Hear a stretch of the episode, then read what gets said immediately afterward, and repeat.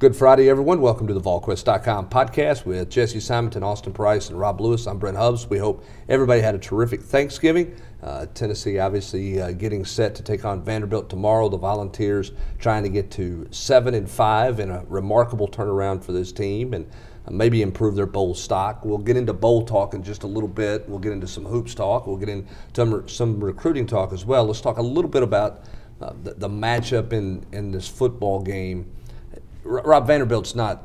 There's not, just not, not a whole lot that, that jumps out at you that, that kind of scares you. Weather might be the bigger concern neutralizer for Tennessee if it does indeed rain. But when you look at Vanderbilt across the board, um, it, it's hard to see them, you know, being able to play with Tennessee if Tennessee plays their best and don't turn don't turn it over. I mean, they're they're just a bad bad football team.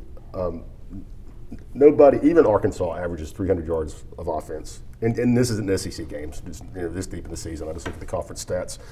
Vandy, Vandy averages 246.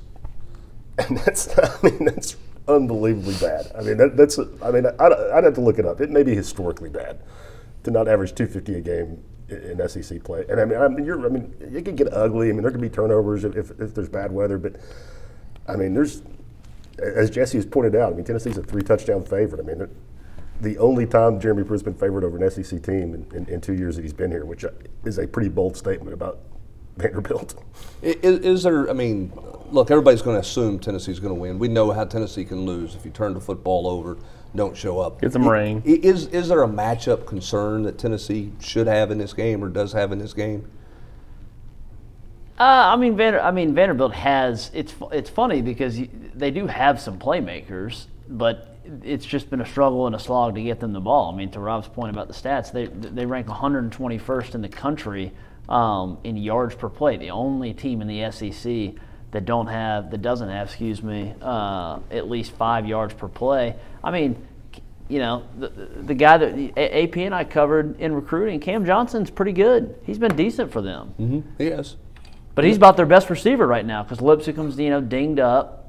They haven't probably got what they thought of out of Pinkney this year. That's probably been the biggest disappointment. The tight end came he's into an the NFL season. Body. He's an NFL player, and he was a lot better last year than he was this year. But that all again, could go to the back that they don't have anybody who's throwing these guys right. the ball, and that's the, the problem when you're so you know bad. Neal and Wallace and I forget the other kid's name, uh, the freshman or the junior who's played just a little bit. I mean, it's really been Neal and Wallace, but I, I don't. You go down. I think Tennessee's got an advantage all the every single matchup, including you know, just the X factor or whatever, that Tennessee's not only the better team and has something to play for, but this is a team that wants the Jauan Jenningses and the Callaways and the Bitulis do not want to end their career have, having never beaten Vanderbilt. That's that's unthinkable.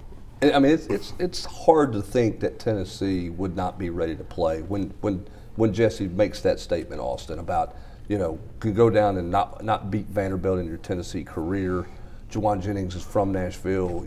We know how how, how bothered by the fact. And he, he did his freshman year because he's a fifth yeah, year. Yeah, but but I mean, like he didn't. He, but he wasn't even but playing. But you know, the, the four-year seniors don't want to go out on you know going 0 for 4 against Vanderbilt. You would think Tennessee's motivated to play. Is my point. Oh, I 100% agree, and and I think the coaching staff this week, and in fact, in talking to some people, I think they've played up every comment that was made after even you know the previous seasons, you know, you know. This is our state. You know, the, I look back on Twitter the other night, and Jesse, I know, Jesse's got a re- tweet from someone, 2016, a video of him yelling, "This is our state." Someone I mean, popped like, it up. I think that stuff's kind of been played on loop in the football complex this week. I, I think Tennessee's going to come in and, and fired up. Um, I think Tennessee's going to want to end this thing and, and ride off into what they hope is a Florida Bowl game in style. And uh, you know, I expect them to you know, I, Jeremy keeps talking about you know we haven't played our best game. I think you're always even when you play a really good game. I think you're you know hoping for more. You know, so I don't think there is a best game, so to speak. But I do think Tennessee could potentially play the best they've played. Um, you know, Saturday against Vanderbilt, as you said, you know, was not very good on offense, and and you know this is a Tennessee defense that has, continues to improve under uh, Jeremy Pruitt and Derrick Ansley. Don't, don't you think that it's important, Rob, for Tennessee? If Tennessee wants to continue to show growth, it's not just about winning this game. It's taking it's taking control of the game early. You know, they, they didn't do that in Kentucky. They really didn't do that at, at Missouri. Um, I mean, you, you, know, they're down with a minute and a half to go in the first half. I mean, this is an opportunity for, you know, when you talk about growing and developing, continue to get better, here's a chance for Tennessee to, to take to take full control of a football game early and put it away early. I, I think that's a next, you know, against an inferior opponent, that's what Tennessee needs yeah, to do. I, mean, I think it's important. I, I completely agree. And would you say that, I mean, they've not really done, they've not, you know, despite winning four SEC games, they haven't done that this year. I guess maybe Kentucky last year. Yeah, they were in control I mean, that game. Probably the only time way. that it's happened in two years. So I mean, I, I, think that's a really fair point to, you know, to show growth, to, to take the next step is to just go out and put it on them. You know, put it away in the first half. I mean, I think Tennessee's capable of doing that against this this particular Vanderbilt. Yeah, because if, if you get up on them early, Vanderbilt ain't coming out for the second half. I mean, that group's ready to be done. Yeah, I think so. I mean, I, I do. I, I, mean, I think Missouri had some fight in them because their defensive lines and they still hadn't heard back on the were, appeal, and they were still in the game. You know, so if you if you take them out of a game, if you take Vanderbilt out, I'm not sure how much Vanderbilt's got left in the tank emotionally, mentally to play. And Kelly Bryant was a guy last. I mean, he's won a lot. He's got, he's got some pride there, and there's some other guys on that Missouri team. Rountree. I mean, and and that if you turn there's individual matchups for Tennessee and, and why you also. You know, Vaughn ran all over them last year. Rountree ran all over them the previous two years. Tennessee held him to two seven yards per carry. You know, there, there's tiny bits of mo- motivation I think that Tennessee can also use that also can just give they already have the advantage down the line talent wise and everything else but the fact that you know that they've lost by double digits to Vandy it's not even just that they've lost they've lost by double digits the last yeah. three years. Uh, so I, I I don't you know I've joked I've said you know 50 burger a couple times. With the weather I don't know about that but I could totally you know and we'll have our, our, our picks come out later this afternoon I would. It would not surprise me at all if we see something like a 38 to nothing, just shellacking. Yeah, where Tennessee controls the whole way would would make sense. Now, you can't turn it over. All those things that, that we talked about. You got to you got to take advantage of that. I, I want to ask a couple things about this team before we jump into some recruiting and, and hoops and a little bowl talk and everything else. I, I've had this question asked to me a couple different times this week. I think it's a really interesting question we all know that Jerry Guarantano is a, is a really good story. Okay, the mental toughness, the physical toughness. But the question's been asking me, why? How did he turn this around? I mean, wh- what is it that what is it that suddenly he quote figured out, or whatever the case may be? Is this a case where he was getting too much praise and hype in the preseason, couldn't handle it mentally, and, and he you know he needed to to be the in the underdog role? I mean, why is this guy? And I don't know if there is an answer to this question. There's, um, I guess, some theories out there. But why would why would this guy find his way following the Alabama game the way that he has found it? Is, is it as simple as just watching the game from the sidelines? I mean, like seeing you know seeing the mistakes that you made. You you go back and watch the film, okay, but then all of a sudden you see how quick you know. You know, Brian Maurer gets it out of his hands. You know, even if Brian's making some bad reads and not putting him in the right run protection and all that stuff, the quick how quick he gets out. Because I mean, you back to Saturday, I watched Jarrett two or three times on some slow mo replays. You know, either one get it out of his hands really quick, even if it wasn't a great ball by him. I mean, he got it out of his hands and gave it, you know, give his guy a chance to get it, or honestly, like peeled his eyes back in his head to watch the rush. You know, I mean, like it, it just seemed like he was processing things quicker than he was earlier in the year. I mean, I don't, I don't know what the answer is. I, I, I suspect that part of it has to do with like hitting rock bottom you know, being a redshirt, you know, being in the fourth year of your program, returning starter, losing your job to a true freshman, you know, having every you know, all the fallout that, uh, from Alabama. I mean, I, I, would I would suspect that you know reaching that kind of low and and having enough pride to try to figure out how to dig himself out. That's I mean that, that's kind of what I, I, see from the outside looking in. Yeah, I'm I'm I'm in agreement with Rob on that. I mean, I, I just. The, we clearly don't have an answer. No, um, I mean, um, there's and, not an answer. And and I and I'm not sure we'll even come close to getting one until maybe after the season, perhaps around spring practice, when Jarrett himself has had some time to really reflect. I mean, you know, AP and I talked about this leaving Missouri. It was strange. Jarrett talked about this being his last opportunity and, and last big chance, you know, because he did get to start for the first time since the Florida game. And yet, this is a guy who had some you know, he was, you know, he had been up, been up, been up on the podium a couple times after the, you know, some other wins when he kind of played the role of savior, you know, super sub, whatever, and yet he chose not to kind of delve into the death threats and the and the adversity that he you know um, has gone through, but waited. And I think he is in himself still processing kind of how this is all both transpired to hitting rock bottom when he was received when his head coach was up there at SEC media days pounding the table about how this is his guy versus what happened in the middle of the season versus where we are now, which everyone is very excited. It seems like the fact that he wants to return to this football team in 2020. It, it, was kind of strange that he waited till after he started a game and won a game to go down the road and kind of open himself up to stuff. I mean, it, it's almost like he didn't view himself as being, I don't want to say back, but having, you know,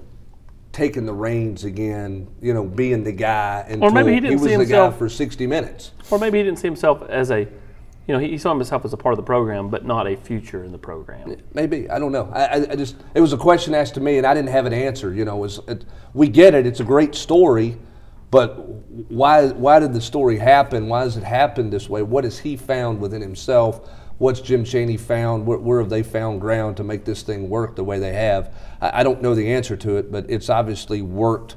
Uh, to, to the degree that, that Tennessee's got a chance to win seven games, which is highly remarkable. I mean, just based on like the last you know three maybe four games, outside of Joe Burrow, who's with two are out now, who's better? Who's playing better than Jarrett in the SEC? You know, and it's it's it, you're right, but when you look at production and you look at you know critical throws, he still has a moment. I mean, he had the one drive where he airmailed three balls. You, you know, and you're like, oh, it's still there. But then he comes back the next drive and, and he throws you know just a couple of darts, Jesse, and you know his third down numbers are are crazy. I mean, you know, it's like it's, it's like he. It's almost like, from a mental standpoint, he needs to be back against the wall all the time.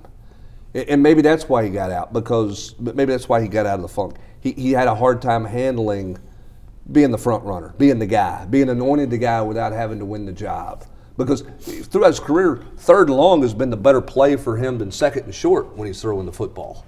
And that's been the case again this year. So it's almost like the greater the pressure or, or that type of thing, it seems like he seems to be a little bit more focused and a little bit more dialed in. I don't know, but and and I will say this too. I mean, Saturday was the first time, as well as Jarrett played as this sub, you know, six man guy. Saturday was the first time that Jim Chaney really said, "I trust this guy." Yeah, go win the game. Because if you look at just the the amount of attempts he had in some of those other games, I mean, they were like max protection. Let's this manage. Is, yeah, this is you got two, you got you're throwing either Jauan here or Callaway deep here. And, and to Jarrett's credit, he started hitting those passes that he was not making earlier in the season. But Saturday, I mean, they did all of it from throws between the numbers to the fades to the deep digs, and and so if he can continue that, not only you know versus Vanderbilt, but in the bowl game and then next season, Tennessee's going to have one of the, the better quarterback rooms or one of the better quarterbacks heading into the 2020 season. You know, and that's all, Jesse brings up a good point because I mean, everybody wants to talk about the difference between Jarrett in September and Jarrett now, but to me, all, you could also talk about the difference between the way Jim Chaney called the game against Mississippi State with Jarrett in the game and the way he called it the last few weeks because he come off the bench in Kentucky, whoosh, whoosh, whoosh, right down the field. Sound effects are free on the podcast. And then, of course, Saturday, whoosh, whoosh, whoosh, 415 yards. Mississippi State, I mean, they, they didn't really trust him to put the ball in the air But all. But the one difference in Mississippi State is they had to lead. It was try to manage and get to the house. We think we don't think there's, there's offensively State's going to score we've got to lead. We want to be. Now, they, they had to make a play at the end, and he, and he makes the, the throw to Tyler Byrd to put it away. But there was a real thought, I think, of, hey, let's go in a shell and, and let's let's not do anything dumb offensively and let the defense win us for it. Kentucky, you're down 10 at the half. You got to score. So, and so, you knew you were going to get limited possession. Right. So your mindset had to be different against Kentucky. Now, to your point uh, about turning them loose, Missouri – clearly it was a different thought process and a different game plan from the get go. It was, hey, we're going to wing it, we're going to go make plays, we're going to attack guys down the field. And the Kentucky game was also one week after Jarrett. He was he was seeing some ghosts and was getting hit a bunch against UAB, and he had the bad intercept. You know, he was not particularly sharp in that game. Right. So for him to bounce back the last two games has been very encouraging. All right. Before we get into recruiting, last thing about the football team, Rob, you've seen a lot of wide receivers at Tennessee through the years we've never seen three have 100 yards in a single game. Where do you put that that tr- the the? But I won't say trio because Josh Palmer's still learning. But where do you put Callaway and Jennings in kind of Tennessee lore or Tennessee history? Okay? As a tandem? Yeah, as a tandem. I mean, you got Hunter, you got Rogers, who were both nearly thousand yard receivers under Jim Chaney. You got Pickens and Harper. You know, th- those are probably two of the more productive tandems that come out. Washington and Stallworth. Yeah, Washington's great. That's a great point. I mean, Stallworth missed part of that year, but when they came back, they were really good. Austin Rogers, Lucas Taylor, Josh Briscoe. That's a hell of a trio right there. When, when, seriously, when you look at Callaway and Jennings, where do you put them? I'd put, I mean, in terms of production, I'd have to look at the numbers, but uh, I mean, I, would probably have to rank them you know, talent-wise below, you know, Harper and Pickens, obviously, below uh, Washington and Stallworth. But I mean, they're they're right there in that conversation. I mean, it's pretty impressive. Yeah. I mean, you know, Jennings is having a great year, but Callaway. Callaway's at what for the year? Um, I know J- Jauan is. Callaway has 600 yards. Okay, 600, and, and of course went through that early season funk. About, what, still over 20, over 20 a catch. Yeah, yeah. That, and that's what he, he's going to end up. He's going to end his career with just you know. Stupid. He averaged 17 as a fresh or 17 as a sophomore 16 last year, and now 21-3, which leads the SEC. yeah, and, and, so you got Jauan's 114 away from 1,000, be the first fall since Hunter and 12 to do that. He can be the first fall since Malone to get to 10 touchdowns. If he gets what, they need two more, so he got eight. You know, then of course that don't count as running touchdown. Um, but uh, yeah, I mean he's had a, a, phenomenal year. Of course, he's got two games to do that. But I mean, I think it, per, you know he's got a real shot Saturday. Well, I, I think providing so. the rain does not interfere too much. I, I, I, don't. I don't. I mean, from a production standpoint, I, I mean, talent. Okay, I think Da'Rick Rogers and Justin Hunter are probably more talented than those two guys. Maybe. I, I, mean, I think that's a debatable deal. I do think Pickens and Harper are more talented. Okay. Um, you know, Stallworth and Washington probably there, but from a production standpoint, man, I mean, these guys have been have been really have been really good and, and really fun to watch. You throw in where Palmer's at. I mean, this I think this what we saw Saturday night is what Jim Chaney thought he was going to get at Georgia State and, and against oh, BYU. I mean, I think this that is Hunterson. I, I, just looked at the Hunter the Hunter Patterson tandem was, yeah. was good Cordarrelle. in twelve. You forget about Cordarrelle. Cordarrelle yeah, in twelve. It's because Cordarrelle's in the NFL and still can't run a route. He could. But that year, but that year, I just checked because I was like, man, that, that was the year Bray was throwing it around. That year, Hunter had a thousand yards, nine touchdowns, and Patterson just we know what he can do with some of those reverses and, and whatnot, but he had almost 50 catches, about 800 yards, five touchdowns, average 17 catch. I mean, that, that those good. are those are two pretty dynamic. Throwing Mychal receivers. Rivera in that group too. Yeah, that was I and mean, that was his and that was the best season a tight end's ever had under Jim Chaney. Yeah, and then Sal Sunseri runs it all. I think just from a pure athlete standpoint, I don't know if I've seen. I don't think I've seen anybody better than Cordarrelle. No, from an athletic. Just deal? pure yeah, athlete. No. Just pure athlete. I mean, that, that, he is the he is the one guy who could have wherever you handed him the ball on the field, you thought he had a chance to score.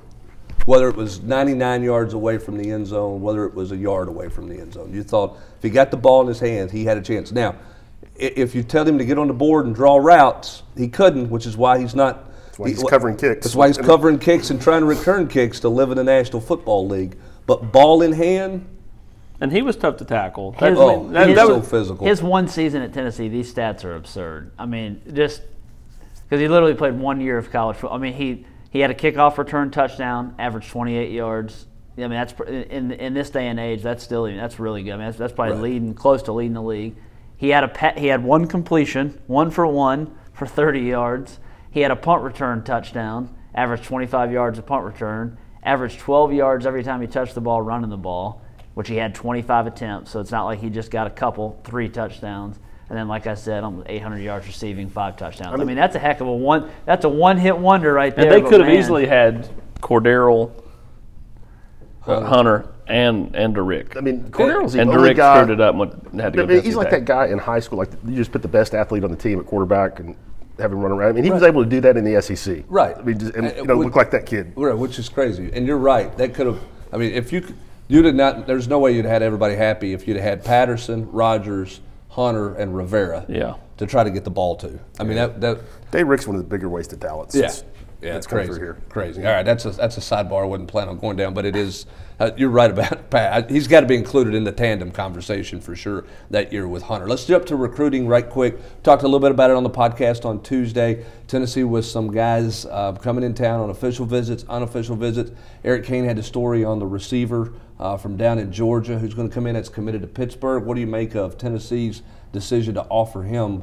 Because again, we've talked a little bit about you don't have to take one necessarily to take one, Austin, but here they are offering a guy um, late in the game here. Well, they are. I mean, you know, uh, and, and you know, realistically, Brent, I, I think he's a good player. Um, but I think Tennessee's kind of exhausting all options when it comes to. Plans. Yeah, I mean, Jalen Barden. I mean, good-looking kid. Mm-hmm. Ramon Henderson, I think, is the guy that Tennessee really wants to get in here before the early signing date. You know, he, he's a. Is that the West Coast? Yeah, kid? he's the West Coast kid. Okay. He's not been very many places. Um, Notre you know, Dame, UCLA. Yeah, he's an Oklahoma kid that you know Oklahoma kind of filled up at his spot. You know they liked him, but you know he was in no, no position at the time. And then by the time he was in position, they were full. Notre Dame likes him a lot. They would take this kid, snap of a finger. UCLA, same thing. Um, USC's not really gotten involved there. Um, and you know I think you know Tennessee has been kind of playing, you know, possum on this deal a little bit. You know, keep, you know, recruiting him, but trying to do it under the radar, and uh, you know, because they don't want to draw attention to kind it. of bring it in late, bring him in late. Yeah, you can get him in. yeah, because he's not again not been very many places. So you come in here and you see the big stadium and all that stuff, and then you know, t- t- the one thing, in, uh, whether it be current coaches, previous staffs, whatever, uh, you know, or guys that just know about Tennessee.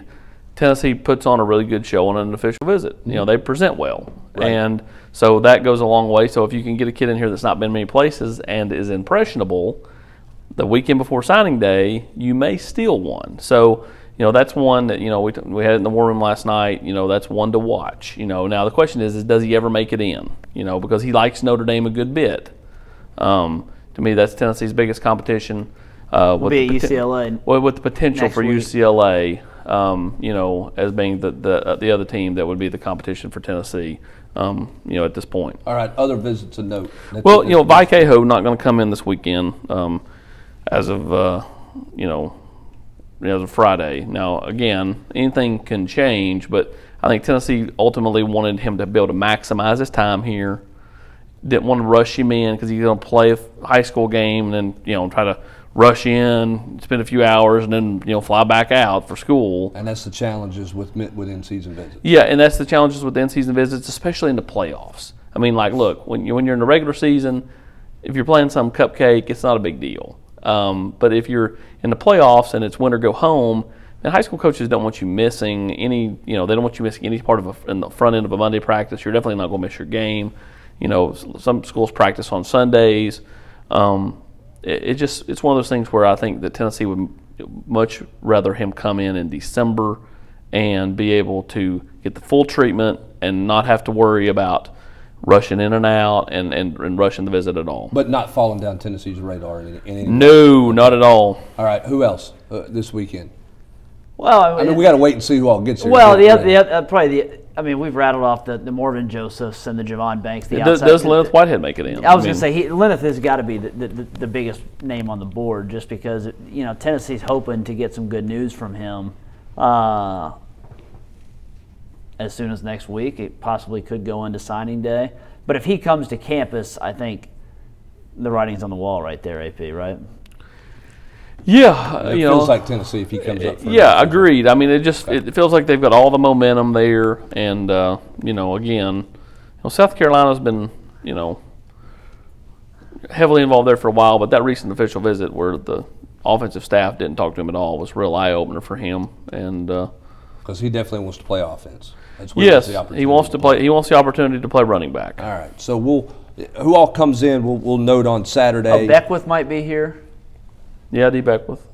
and and he's kind of he's on that guy he's on the board much like the Georgia kid much like even really Ramon Henderson as much as Tennessee may like him Jimmy Holiday they may they may all be in that camp of all right when you fill up at defensive line if you land Big O and Tyler and you know Oxendine Whitehead again you start doing the math Right. there's going to be there may be a spot for one of these playmakers, Well- and it's kind of which one does Tennessee want, or which one is willing to jump in when Tennessee. See, I think Tennessee really wants Jimmy Holiday a lot.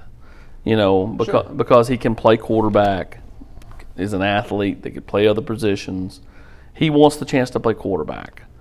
You know, so I think Tennessee would would love to give him the opportunity to be on this football team. And so I, I think Tennessee likes him a lot. Uh, I don't. I do not think he is behind any kind of pecking order. I'm not saying he's at the top of the pecking order. I'm just saying I don't think that like to me there are certain guys that are ahead of other guys at other positions. I don't with him if he wants to come, I think there'll be a spot for him. Okay. It's an interesting pitch though too for Tennessee because they could be looking at a quarterback room that's actually pretty stout in the spring.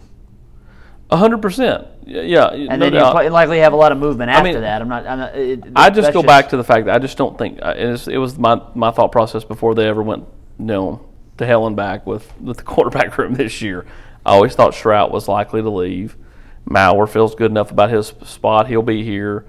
Uh, at this point, I think Jarrett's here, but I mean, again, who knows? I mean, maybe some, you know, maybe a, a bigger, you know um, maybe a bigger opportunity comes Jarrett's way somewhere else and he decides to grant transfer. There's no guarantee that he'll be back. I just think it just lends itself, and that's why I've thought this for the last couple weeks. It lends itself to him coming back. Yeah, I mean, and, and, and again, we said this before. You know, when we all made the kind of comments and the GQ's, you know, you know, it going pro? Her, her, her. You know, the whole point was if in Jarrett's mind, Jarrett planned on having a really good year and would have the opportunity to have a, you know, possibly make the decision to go pro. I always said the best thing that can happen for Tennessee is he has a good year, not a great year, and he's forced to come back, which lets Harrison Bailey mature. Because again, Harrison Bailey, six months into the program, and Harrison Bailey, 18 months into the program, were two different guys. It's hard to. It's, it would be hard to see Jarrett if he if he's comfortable with you know getting through everything he's been through to want to go play in another offense his fourth in four years. I mean, it just it would make sense for him to come back given where he's at right now if he finishes this thing off on Saturday. So we'll see how all that plays out. Uh, Tennessee basketball team is in uh, Destin or just north of Destin. The, did Steve Forbes get that gym named after him, Rob? no, but no. I mean, he should have, right? Should have. They, they nearly, two, nearly won a national title two, in the JUCO ranks. Two national title appearances. Right. So anyway, they're playing in Steve Forbes' old house, old gym down in the JUCO ranks. Um, and, what should be a pretty good atmosphere, sold out deal. Florida State's in yeah, town. tickets are hard to come. They are I, hard. I've had several people asking me about yeah. it, and part of it's probably you know Tallahassee's right down the road. Right, and little gym. I mean, you know, they're not playing in some twenty five hundred, you know, so should be should be fun that way. But a real challenging weekend for Tennessee. What what do you think Tennessee's going to learn about themselves I mean, this weekend, win or lose? I mean, I, I, think the size that they'll see from Florida State is the biggest thing that you know jumps out at me in that first matchup, and um, you know if, if they make it to, to Saturday, either uh, either Purdue or VCU, much different team, much different Purdue team this year than they were a year ago. But uh, I think Florida State, you know, I know VCU's ranked and they beat LSU, but for me, Florida State, with, just with the size that they bring in the paint, that, that's the biggest challenge that, that I think they'll see, and I think they'll find out, you know, how how Yves is going to do down in, on the blocks against a you know legit ACC size. You know, is Fulkerson going to hold up? Is he going to get shoved around? And um, you know, it was kind of a, a minor detail from Tuesday's game or Monday's game, excuse me. But they're going to have to have the guards rebound like they did that night. I mean, Jordan Bowden and Josiah James combined for 20, 22, 23 rebounds. They both had double digits. So that's going to have you know, I don't expect them to get 20 plus every night, but both of those guys are going to have to get on the glass. Is this the weekend, two things, is this the weekend where um, Rick Barnes truly finds out about his bench because he has to play him? And two, is this the weekend where maybe you see Josiah James with the ball in his hand at the point because I can't. I, I don't see Lamonte Turner playing 38 Friday night and 38 on Saturday. Yeah, I don't either. I mean, I, I, would I would have to think that you that you know Rick's gonna have to start experiment with that a little bit more, and you know to do that he's also going to have to get into his bench some because you know to if if Lamonte if Josiah's got the ball, Lamonte's on the bench, and you know somebody's you got to play you know either Jalen or, or Davonte Gaines or or Pember, and Pember's a guy that I think Rick's really hoping to come on, trying to push, push a little bit. Push. He uh, he's been getting some personal attention from, from Coach Barnes here lately to the point where he's got him on a he's got him on a shot regimen. He's got to make 500 threes every day, in their uh, and and Drew's Drew's kind of embracing it. Now I'm not I'm not saying he's going to have a breakout weekend right, right now, but I, I think just for the guys that are playing a little bit and, and giving them a little bit of something, I, I think Pember is the one that, that Rick thinks has got you know a, a lot more a, a, a, ceiling he can get to that maybe the others don't. What, what do we make of um, Tom Satkowiak's tweet about Uros? Getting I mean, to travel? Getting to be able to travel? No, there's, just, there's nothing there. Just, you know, tra- transfers can't travel with the team, unlike just a normal red shirt. So, I mean, so Rick felt really bad for the kids when they went to, when they went to Toronto and kind of, you know, had to had to leave him here like Macaulay Culkin in Home Alone, and and especially he was especially concerned about it with it being Thanksgiving, the holidays. You know, him, you know, him and Victor Bailey both, you know, here on an empty campus. So that was uh, that was at the root. He, he really pushed hard for that. But but doesn't doesn't have any bearing on. No, because Bailey got it too. So I mean, okay. That's been so this is just a, hey, this is take care of us on this deal here because it's winter break. They're going to be here all, all winter long you know, we got a couple of road games coming up. But they're know. not. But, the, but they've still not ruled on the second appeal, correct? No, but I, I mean, again, I mean, it's, uh, somebody told me the other day that there were still like more than 400 cases pending.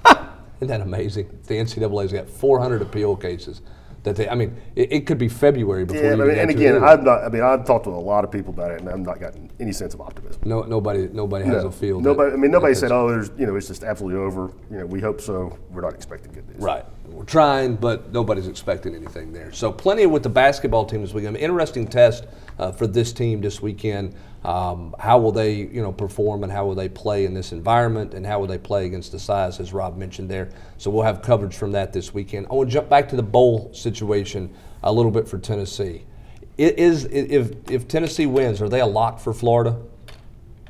I don't want to say they're a lock for anything because I mean, like you know, the way they do it now, I don't think you can say for sure that they're a lock. It's not like the old days because the conference office divvy this, divvies this thing out because Charlotte, Nashville, Tampa, mm-hmm. Jacksonville, they're all viewed the same. But I do think they still lend itself to listening to the bowls.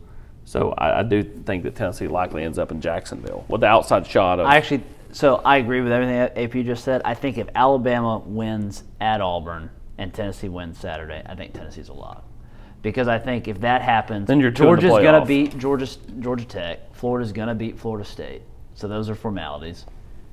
And so even no matter what happens in the SEC championship game, Georgia, Alabama, and Florida will all be New Year's Six teams at minimum. Plus LSU at minimum. So you're yes. saying four? You're saying so they they're going to get four that way, and that's and if that ha- if so to me it's going to come down to does does Alabama win at Auburn? Yeah, because if Alabama wins, if Alabama loses, I don't think they're going to slide. They won't slide out, but Florida could end up getting bumped back, where Florida does not get to a New Year's Six so game. Florida could end up being in the Outback Bowl, or they could be in Orlando. In the Citrus, yeah, I think they'd be in the like Citrus. Florida Auburn would be the Tampa Orlando deal, and and then does A and M played in the TaxSlayer Bowl last year, which lends itself to thinking they're not going to go back to back, even though that occasionally happens, and that Texas Bowl really wants A and M pretty bad because I think they want to match up Texas and Texas A&M. Well, and you've also got a Texas A&M team that's look. I think they're going to lose to LSU, so they're going to be coming off two losses. They're going to be limping in as a seven-win football team, whereas Tennessee is trending upward. I mean, I think I think when you look at it, I, I get Auburn at, even at eight and four. Florida, obviously, but I think once you get past, well, see, I think see that that's the whole thing is that if if Alabama, if if if the SEC gets the four teams in the New Year's Six, the Citrus are going to take Auburn. Right. They're the best team. They're going to take Auburn, and so then it's Tennessee has a sh- is going to either go to Jacksonville or to Tampa or Tampa, and I you could honestly actually see them go to Tampa um, because Kentucky may want to Jacksonville may want to grab Kentucky. They had them two years ago though, so I mean like. But I guess my point is, I, I see Tennessee as a better bowl option than for, for a bowl as a better option for a bowl than Kentucky or Texas A&M. I, I, think you look at it. Agreed. You got Alabama, you got Georgia, you got uh, LSU, Florida, Auburn as the five quote better teams in the SEC for a bowl, and then I think Tennessee set six. I would agree. I agree with that. I mean, I, I don't think anybody else behind them who's going to be bowl eligible would set ahead of Tennessee. And Tennessee's going to sell some tickets. Yeah, I mean, Big you, you got to think Tennessee fans are going to be excited you know, that they're on a winning tick, that they're going to get some exposure and some publicity, they would make the most sense. So Tennessee, Tennessee, the team, Jeremy Pruitt, those guys, they might not like this, may not like this matchup, but some of the uh, folks out there that are the bowl experts, you know, have put out the Tennessee Michigan in Tampa. That'd be a pretty fascinating game because you know Michigan's been playing really well. We don't know what's going to happen and it would be, against Ohio State, but I mean they've been on fire the last couple, you know, the last few weeks. Mm-hmm. That'd be a heck of a matchup for Tennessee. And Shea Patterson versus Jarrett And then the two buddies would get the showdown. Yeah, a little showdown, a little showdown. Two buddies and Jim Harbaugh. Here's I'm saying Tennessee, but I, I, think that Tennessee and the fans would probably say, "Hey, let's just go beat the hell out of Iowa." like, we'll go to the other side of the yeah, state. We'll go to the other side of the state. Yeah. yeah, probably. I, I'll say this: if if what Jesse said plays out, and you get the four and the New Year's Six, that would mean the team that you know Tennessee would be battling it out for down there really would be it'd be like A and M, Auburn, Kentucky, and and and Tennessee. Isn't there a rule? I'm pretty sure there's a rule in place like you just have to be within one game right. of a team which means Tennessee could technically get picked by Orlando. Quit stop stop worrying stop trying to get yourself to Disneyland. I don't think Tennessee's going to. Be It's Disney World. It's Disney World. I, I, dude, I don't go there between Christmas and New Year's, man. That's just dumb. I'm just saying, like, I do think that that's possible based off of rules.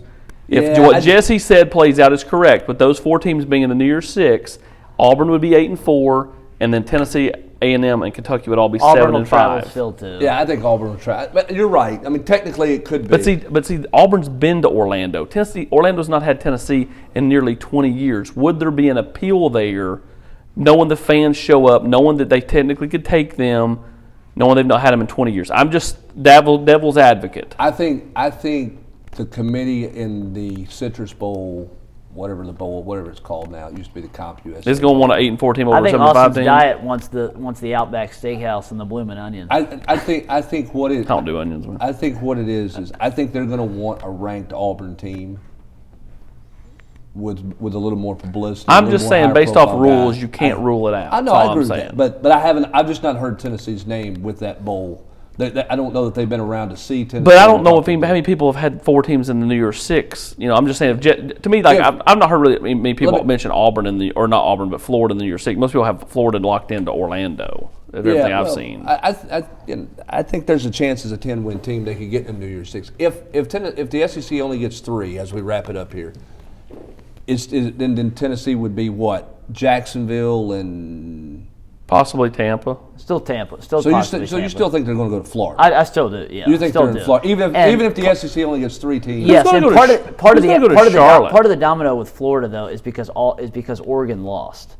That's that's how the domino yeah. has changed this week because Oregon has no shot now, so they are penciled into either they will be out or they're like out of the New Year Six or they're going to be playing in the Rose Bowl because Utah could either be in the playoffs or be playing in the Rose Bowl. Yeah. What? Who, who do you? Who, and I've not paid enough attention to the, the projections. Who's been projected to to Charlotte?